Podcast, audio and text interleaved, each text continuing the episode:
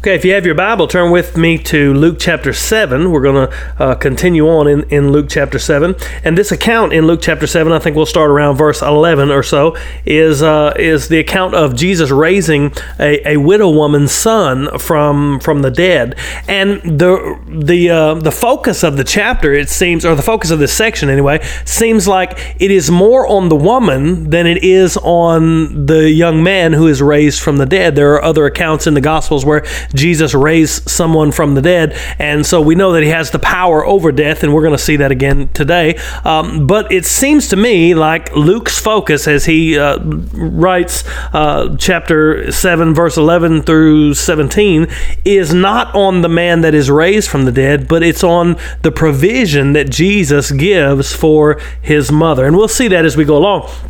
Um, it, it, makes me think, you know, ha- have you ever tried to comfort someone who was going through um, just horrible times, just the uh, times of grief, times of loss, times of worry and anxiety, where you just didn't know if things would work out or or whatever, and you you uh, come to comfort that person, and we all have been there in those situations. We've all been the one trying to comfort uh, someone else who's in those situations, and we all come the same way with spiritual words. Uh, Not saying that tongue in cheek. I mean true biblical uh, words of encouragement and exhortation from Scripture, uh, God's word that uh, we know is true and we know is right and uh, you know uh, things that uh, you know that he uh, promises that he has made to his children that I'll never leave you forsake you uh, we come with those um, with those words from scripture and that's exactly the way that we should come and those words are true but if you've ever if you've ever tried that, if you've ever been in that position, you know that it's it's different when it's you. I mean, it's it's different when you're going through these times of worry, times of anxiety, times of uncertainty or grief, or, or all the things that go along with the suffering of this life. It's different when it's you. you. Know that those things are true, and you have given advice to other people. You know, and God will never leave you or forsake you. Quoted verses that you know in your heart, you know that they are true. You know that they are right. You know that they apply to your specific situation but man, it's a fight when it's you, when it's when it's the uncertainty is plaguing you and assaulting you. It's a fight to trust God uh, when you know that trust that He has everything under control. And although we don't know exactly what the plan is for tomorrow or the next day, we know that that God is working all things uh, for our good for to those who love Him and are called according to His purpose. Uh, the the point of this is that we need to hear it. I mean, we need to hear it over and over and over over and over again. We need to preach it to ourselves. We need to have others to encourage us, to come alongside us. Uh, you know, we know in we know in our heart that it's true. For instance, if I'm going through a, a, a tough time, if I'm going through a loss or a, a period of uncertainty or anxiety, uh, I know the Bible verses that that I would quote to somebody else if they were going through such time. But there's a difference when it's you. You need someone to come alongside you and, and in the spirit of God with the word Word of God just to tell you that, you know, He hasn't left you. He has promises for those who have been born again by the Spirit of God. We have to hear it. We have to hear it over and over again. That's why the writer of Hebrews says, lest we let these things slip.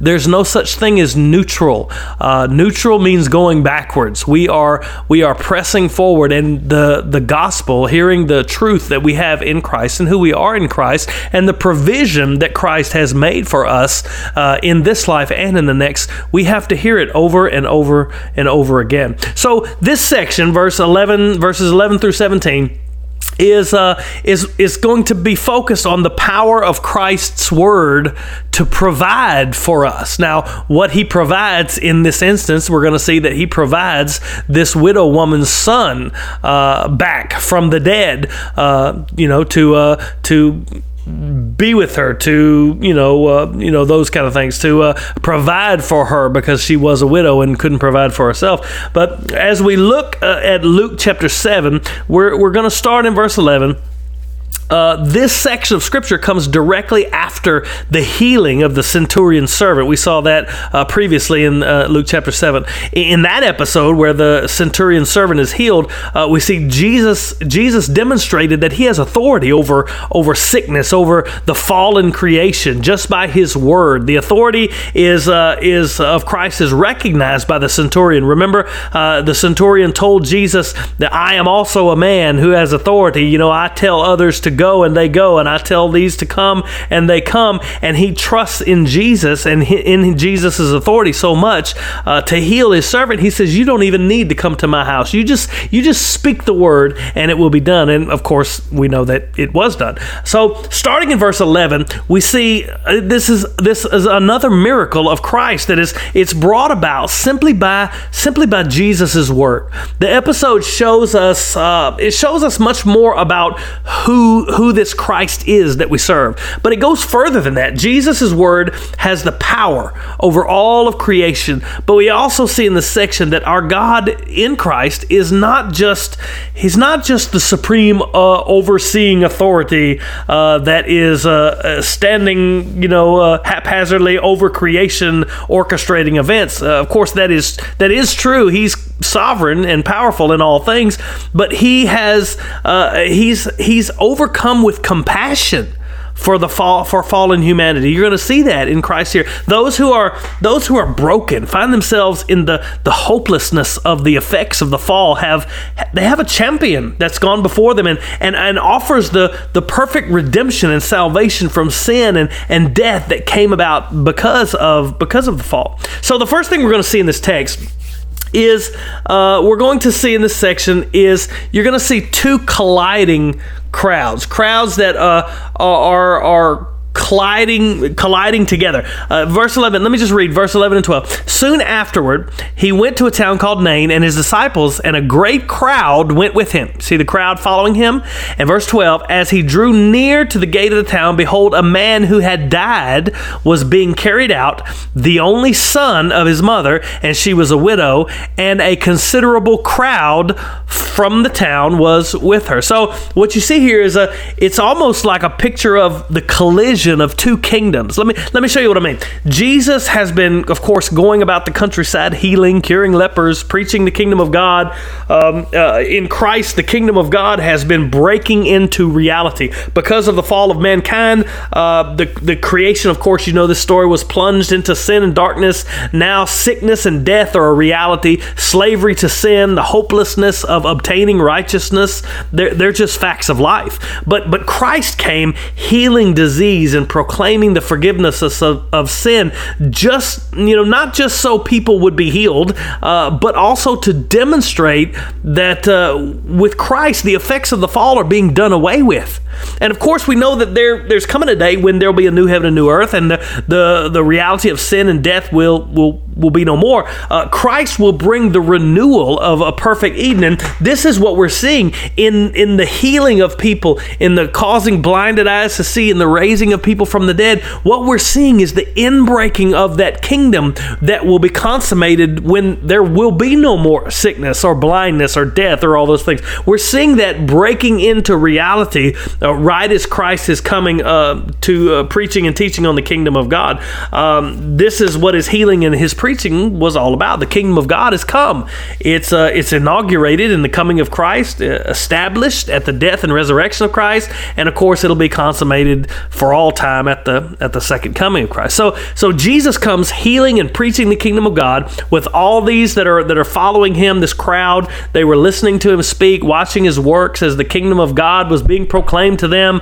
Uh, but then on the other hand, you have this other crowd this other crowd was coming in the other direction. This this group is marked by the kingdom of darkness. What I mean by that is because of the fall, because of the kingdom of darkness, because of uh, sin and death in the world. Here is a mother who has lost her son to death, uh, and because death in its power has taken this man, this woman here is is plunged into uh, she's plunged into utter hopelessness. I mean, she is a widow, so she's lost her husband already uh, now, her only son, the text says her only son, this is the only provider that she has. She's utterly and hopelessly alone. The the funeral this funeral procession is it's accompanied by a crowd of mourners, and these these might be people of the town who knew the family and are general, genuinely mourning. Uh, but you know, it could be, as was the custom of the day, that whenever someone died, like professional mourners would would attend the funeral and they would cry, cry and reap and weep to uh, to uh, to show the that the family was loved or, or whatever. Whatever the case, the crowd uh, seeing and hearing uh, about the inbreaking of the kingdom of God's kingdom runs into another crowd that has seen the effects of the fall firsthand, that are mourning death, that are mourning this uh, passing of the son and this woman who now has no one to care for her. Uh, there was no welfare in this day and age. You either uh, a family took care of you, or you begged, or you sold yourself into slavery. And so this woman is not only dealing with the loss of her son and the grief that accompanies that, uh, dealing with the grief that accompanies the loss of her husband, but she is facing uncertainty now like you and I could not believe. I mean, she's not just facing the uncertainty of, you know, uh, dang, I wonder what's going to happen tomorrow. Now she's, I mean, she's facing the uncertainty of not knowing where her meals are going to come from, not knowing about her very survival. So what would be the the outcome when God's kingdom faces off with the kingdom of darkness here? These two crowds run into each other. One hearing about the kingdom of God from Christ, the other mourning because death and, and the effect of sin on the creation has taken this family member.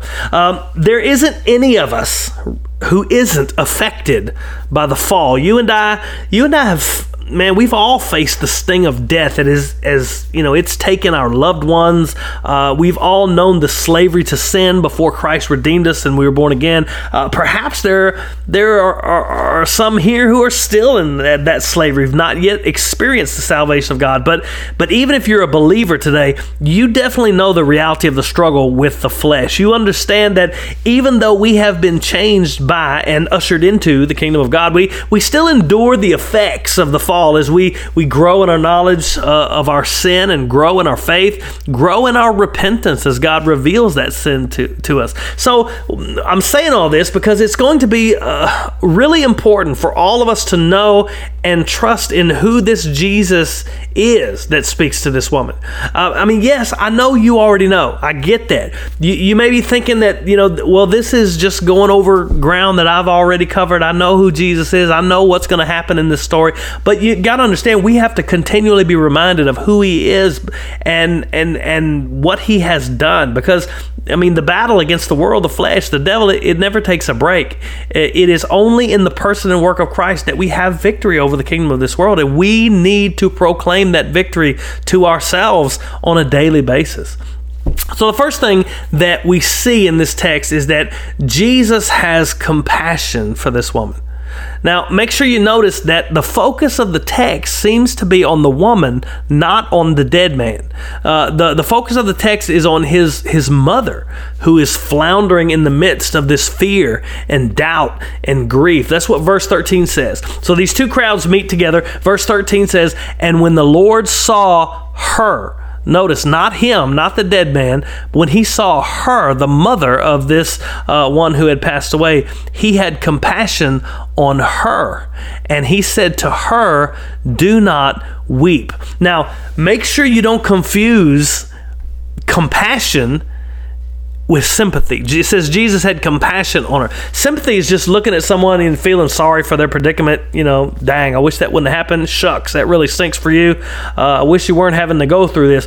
But compassion here is not sympathy. The word translated compassion here is the same word that's used to show what the Good Samaritan did for the beaten traveler. It's the same word that's used of the father who ran to meet the prodigal son as he returned home. This compassion isn't just a sorry feeling. Jesus is going to demonstrate the kind of compassion that he has for those who've been assaulted by sin and death. The first thing that he does is he gives her his word, he gives her a command, he gives her what we would, you know, probably not want to tell people that are in the midst of grief. He tells her to stop crying. He tells her not to weep. Technically, he says, do not continue to weep. Do not continually be weeping.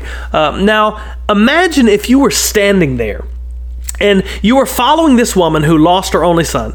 Uh, you were part of this funeral procession, or, or, or, what if you were the woman herself? You know, who had just experienced the most excruciating thing that the fallen world has to offer, uh, and now there is just doubt, fear, uncertainty about your future, about your life, about everything that you know to be true. Um, just imagine what you would think if if someone walked up to you and says, "Oh, stop crying." I mean, don't cry. Are you crazy?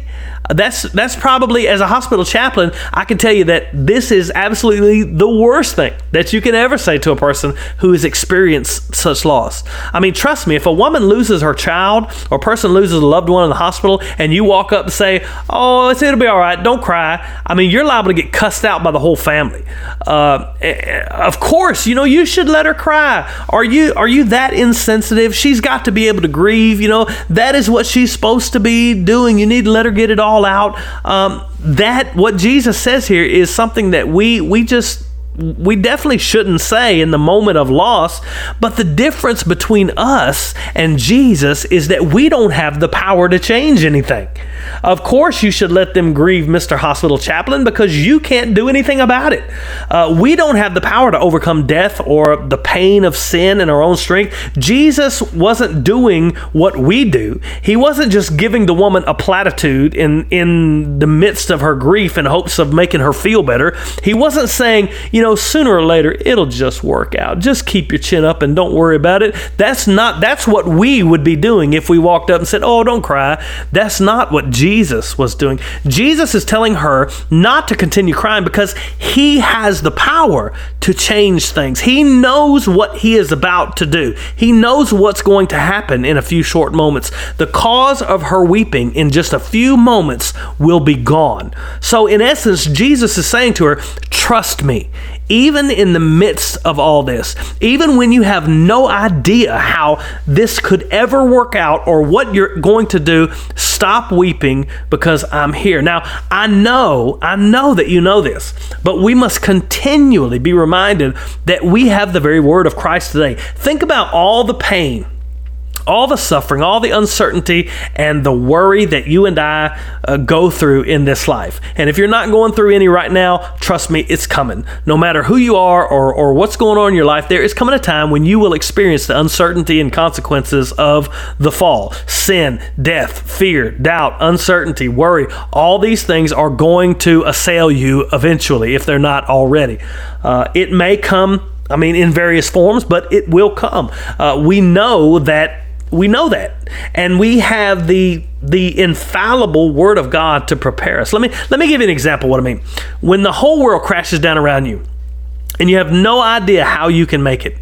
Uh, the, the, the effects of sin and the fall, when suffering and sorrow are, are, are taking you uncontrollably, you have the word of Christ that says, I will never leave you I will never forsake you. Uh, you have the word that says there's nothing that can separate you from the love of God which is in Christ Jesus. Uh, we are more than conquerors through him who loved us. My God will supply your every need according to his riches and glory. We have the answers. We have the solution. But in the moment when all seems lost and everything is hopeless, why is it so hard to trust those, uh, those statements? Uh, Jesus knew in this moment what he was going to do. He knew. He knew that he was about to bring the man back to life. He can say to the woman, Don't weep, because he is the one who is in control. He truly works all things for, for the good of those who love him and are called according to his purpose. I wonder what she thought when he said, Don't weep. Why is it so hard for us to take him at his word and obey his command and trust him even through the hopelessness that we face, face sometimes in, in this life? He gave her the word and the command to trust him. Uh, we have that same word because we know this story. We know what's about to happen. We know what is going to happen. He is going to bring this uh, young man back to life for this woman. He's going to do that. We know that. We've read this before, right? So if we were in the story, if we were present there that day, knowing what we know because God has showed it to us in, a, in, in His Word, what would we tell the woman? What would we say to her? We would say the same thing that we say now, not knowing the future. We would say, just hold on. God has a purpose. God has a plan. God is going to make this right. God is going to work this out. He's not going to leave you. He's not going to forsake you. We would say the same things that this that uh, we say now today. When when I um, walk into someone and they are suffering, I, I say the same. A brother in Christ, I say the same things that I would say to this woman already knowing what would happen in her situation. So even when I don't know what's going to happen with you tomorrow, I can say, uh, He will never leave you, He will never forsake you. I can say, uh, No weapon formed can come against you and prosper. I can say, We are more than conquerors in Christ Jesus, not because we will not suffer, but because we know that God is the, the answer. Christ has the answer and a purpose in our suffering. And so, do not weep was not a platitude that Jesus said like we say so often. It was a call to trust His Word. It was a call to trust who He, he is.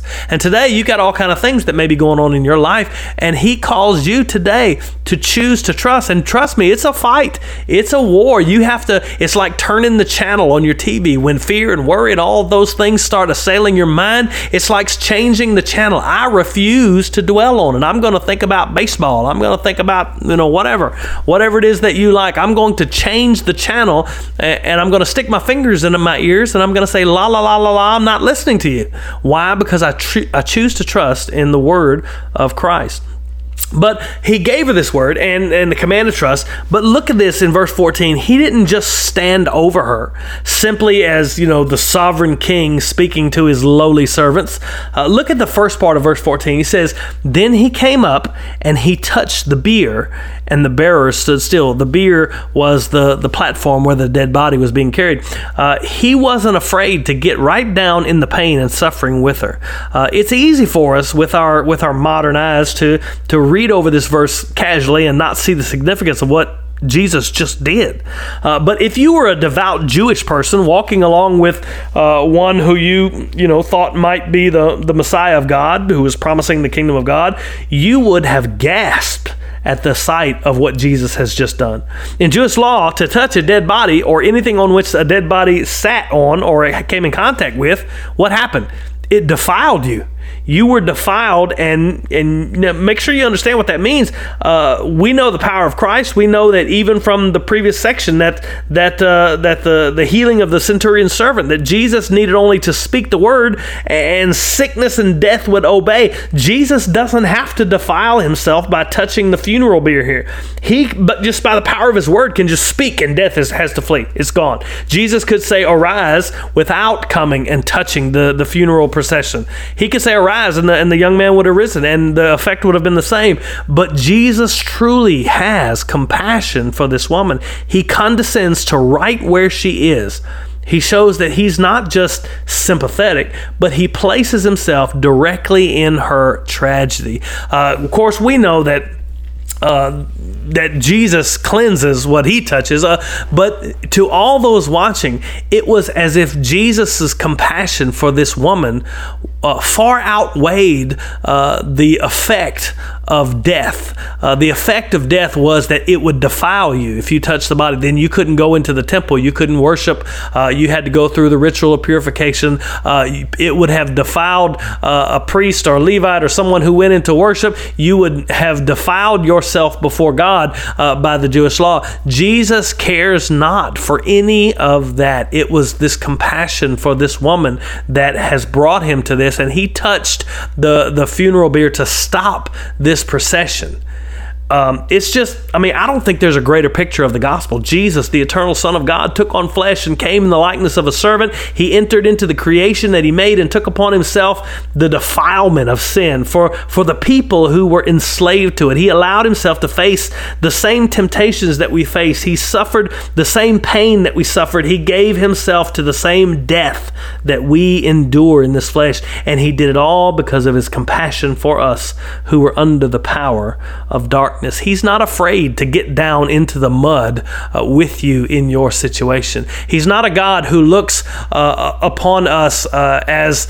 uh, as one looking upon lowly peons scrambling around trying to figure things out. He is a, a God who's intimately involved in the very uh, the the very nature of our pain and our and our concerns and our sin. Uh, he took our sin upon himself. And so, and then after injecting himself into into uh, the uh, the very circumstances of this funeral procession, then he spoke the authoritative word that all creation must obey. Verses the second part of verse fourteen and verse fifteen says, "And he said, Young man, I say to you, arise." And the dead man sat up and began to speak, and Jesus gave him to his mother with a simple word. The kingdom of God comes face to face with the kingdom of darkness, and the effects of the fall are forced to leave. Death itself holds no power over the very word of God. The kingdom of God marches forward, breaking into reality again. I mean, get up, and immediately he obeys. Death flees, and the man sits up and begins to speak. This man is truly alive. It's not a parlor trick. Uh, it's no sleight of hand. This is the very power of God. He he was truly trustworthy, wasn't he, when he told her not to weep? He holds the answer. It's Jesus himself that breaks through this darkness. And the, and the text says, I love this, it says, He gave her back to his mother. That sounds like a strange thing to say. I mean, it seems like this guy is kind of an adult son, or at least a young man, uh, uh, you know, provider for his mother who doesn't have another provider. Why does Luke say that Jesus gave him to his mother? Well, Luke is drawing he's drawing a parallel to the raising of the widow's son by the prophet Elijah in 1 Kings chapter 17. In that chapter, verse 21 of 1 Kings 17, the exact same phrase is used. Remember, uh, Elijah went and the, the widow woman who fed him and her oil and, and meal never ran out. Uh, and uh, then the son died, and she sent for Elijah, and Elijah came, and he laid down on the boy three times and prayed. And it says that same same phrase is used. Uh, it says Elijah gave him back to his mother. Exact same phrase. Luke is showing that this Jesus who brings the kingdom of God is likened to the prophet Elijah, and the people definitely picked up on the significance of it. In verse 16 and 17, it says, Fear seized them all, and they glorified God, saying, A great prophet has arisen among us, and God has visited his people. And this report about him spread through the whole of Judea and the surrounding country. But there's something something more here. The people recognize Jesus here as a great prophet uh, that's been sent by God among them, and, and uh, indeed he is. Uh, but Luke will go on in his gospel to show us that Jesus is much more than just a prophet. He is the King of Kings. He is God Himself, the second person of the Trinity. We can even see this in this section. When at the first moment Jesus approached her, it says, The Lord saw her and had compassion on her. It's easy for us to acknowledge Jesus as a prophet, a teacher, even as being sent by God, Savior of the world. But there's a difference between understanding that and submitting ourselves to Him and to His Word. He is Lord and King, whether you believe he's Lord or King is irrelevant. Uh, whether you like it or not is irrelevant. There is coming a day when every knee will bow to him and every tongue will confess. And there is a day, even now, we understand that all of creation, including the effects of the fall, sin and death, the uncertainty of life, the, the needs and the sorrows of this life, the things that we go through, these things are under His authority. And he is not an authority that sits up on high and, and just deals out, you know, irrespective of his people. Uh, he is an authority that has condescended and come low to be with us in our circumstances, to take on himself the very defilement that, um, that is indicative of our state. He did that for us. He's a God that has compassion on his people, but he's also a God that has authority. When God says to you today, I will never leave you and I'll never forsake you. I will provide for your every need. When God says to you today that uh, his grace is sufficient for you. When He says to you today that you are truly more than a conqueror in Christ, you and I have a choice. We have a choice that we must make on a minute by minute basis. Just like this woman, uh, she was told not to weep because Jesus was there. She didn't know what was going to happen. She didn't know what he was going to do. She didn't even, it doesn't even say in the text that she had faith. It doesn't say in the text that she believed. It doesn't say that she believed after her son was raised. It doesn't say anything about her at all other than she had experienced the effects of the fall and the kingdom of darkness. Death had taken her son, and now her world was riddled with uncertainty. Jesus came up just from the compassion of his own heart and the authority, by the authority of his word, he said, Arise. And that, uh, that son arose. But before that, he told her, Don't, don't weep because he knew what he was going to do, even though she did not. She would have been right to trust him and say, I trust you. I don't know what's going to happen. I don't know what you're going to do, but I trust in your word. Today, you have his word today. My God will supply your every need according to his riches in glory.